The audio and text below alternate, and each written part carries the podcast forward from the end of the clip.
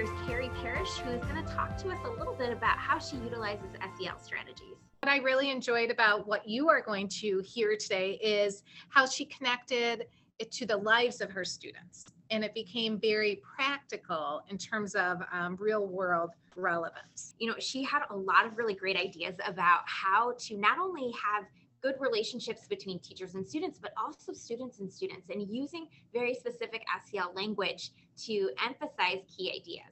So let's take a listen to the amazing Kerry Parrish and what she has to say on SEL. Welcome to the Teach in 10 podcast. I'm Corey Schwarzrock, a teacher and division leader at Cary Grove High School. And I'm Steph Suko, a teacher and instructional coach at Cary Grove.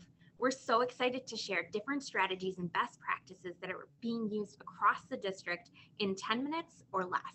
Teach in 10 is all about celebrating great teaching and amplifying the voices of our the amazing teachers we have here at District 155. For this podcast, we're focusing on social emotional learning through a series of different lenses. So today we would like to welcome Kerry Parrish. She comes to us from Crystal Lake Central, and she is going to be talking to us about her work with SEL. Hi, I'm super excited to be here. We like to get started with all of our guests by asking them for a random D155 fact. There is no pool underneath the school. Like when I first started, that was a rumor that kids had that there was a pool that used to be underneath like the auditorium. That is not true. I love it. Yes. So, how long have you been at Crystal Lake Central? I like to tell people that I've been here longer than 20 years because when you start getting when you start adding to that, then teachers and students start asking when you're going to retire. And that stresses me out because I love my job and I don't want to think about that. Absolutely. I can understand that. I love that you're still so passionate about teaching and education, even 20 years in. Because it's changed. Like what I do on a daily basis is totally changed from even when within the last five years. When thinking about your topic, can you tell us why you were interested in it and how you implement social emotional learning in the classroom? I guess I've always been interested in social emotional learning. Um, as an art teacher, our goal is to really try to connect students' lives to their work. So for me, I was assuming that everybody was making those connections and building relationships in their classrooms and working towards those things. But as an instructional coach, I am now realizing that it isn't necessarily as easy for everybody else to kind of connect their content with students' personal lives as much as I guess I can. So I have that luxury. You talked a lot about the idea that in art, you have different opportunities to really leverage students' passions. And now, as an instructional coach, you've gotten to see so many different disciplines. So, what are some strategies or ways that you've encouraged other disciplines to to leverage some of those great things that you can do in art?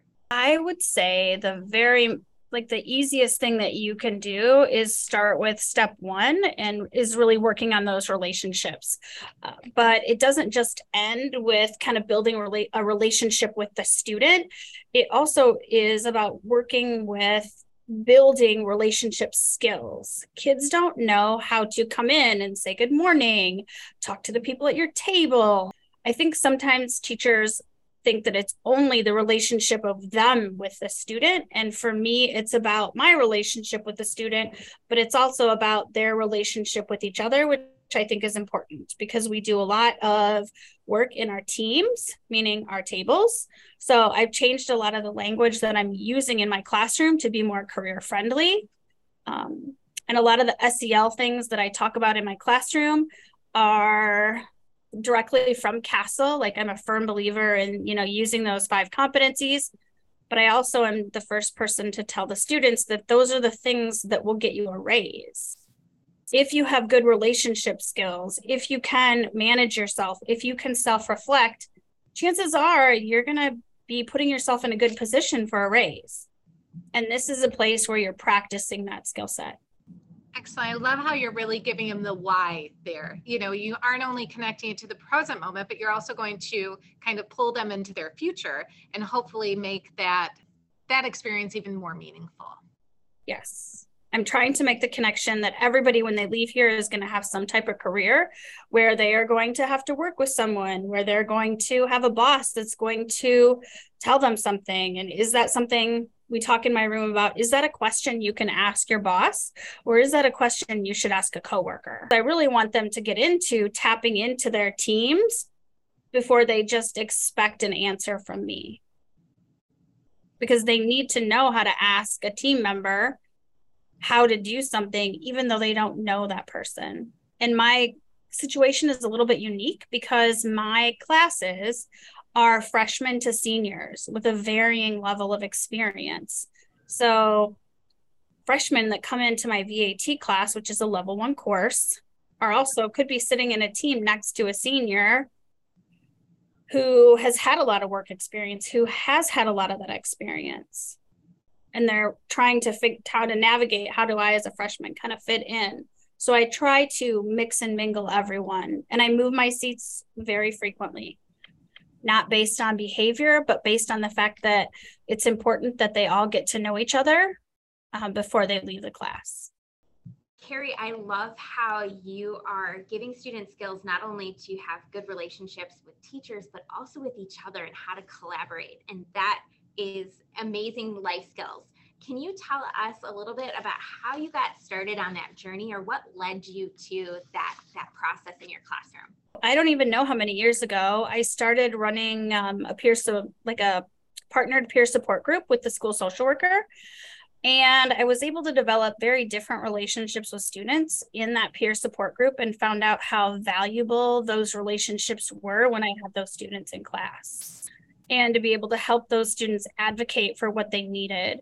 I guess that was maybe the starting point that became such an important part of what I was doing. When I did my master's study, I ended up doing a case study of our group, peer support group at Central. So, not what you would think of a master's in, but I found it, it was so valuable that I thought other schools should be able to see this model and be able to emulate that model to support students. Have you found that you are teaching these skills more explicitly or implicitly in the classroom? Explicitly. We talk about what I should see when you're working in groups. Um, we talk about you only raise your hand in a building at school. I said, unless I, when I'm in a meeting, unless I'm super excited, I say, you're never going to see me raise my hand. You're going to see me wait, look around the room, give eye contact, and kind of wait for my opening. I'm not just going to always be raising my hand. If I agree with the speaker, we talk about how we're going to be shaking our head, right? Looking for those skills so that if you are in a meeting or if you are in a training, um, what that body language looks like. So people kind of how they're going to perceive you, which ties directly into kind of that being like self aware of your body language and what your body language is telling the people around you. That's amazing. You know what? We are running out of time. Can you really quickly give us a 30 second piece of advice or a tip for a new teacher and how they can get started on incorporating these SEL skills in their classroom today? I would say consistent language and really using the language that you want the kids to use. Use words like be self aware, talk about like the relationship skills, and then consistently use those skills or that language when you're discussing those skills so that the kids kind of make the connection between those things. Amazing. Kerry, thank you so much for sharing your experience and your expertise with all of us. We'd like to thank our audience for listening too. And if you've enjoyed the show, please leave us a comment and let us let us know. Don't forget to subscribe if you'd like to be notified when future episodes drop. Each episode will be full of easy to implement best practices shared by the teachers who are doing the actual teaching we are so excited to continue to have good conversations uh, with our amazing teachers here in D155. Because our mission is to highlight and amplify the amazing things that are happening in our classrooms. Please help us expand our reach by leaving a rating or a review wherever you're listening to our podcast. And if you are a teacher at District 155 and you'd like to be a guest on the show, or you know someone who should be, there's a contact form on our podcast page. Thank you so much. Thanks, Kerry. Thanks Bye, everybody. for joining us.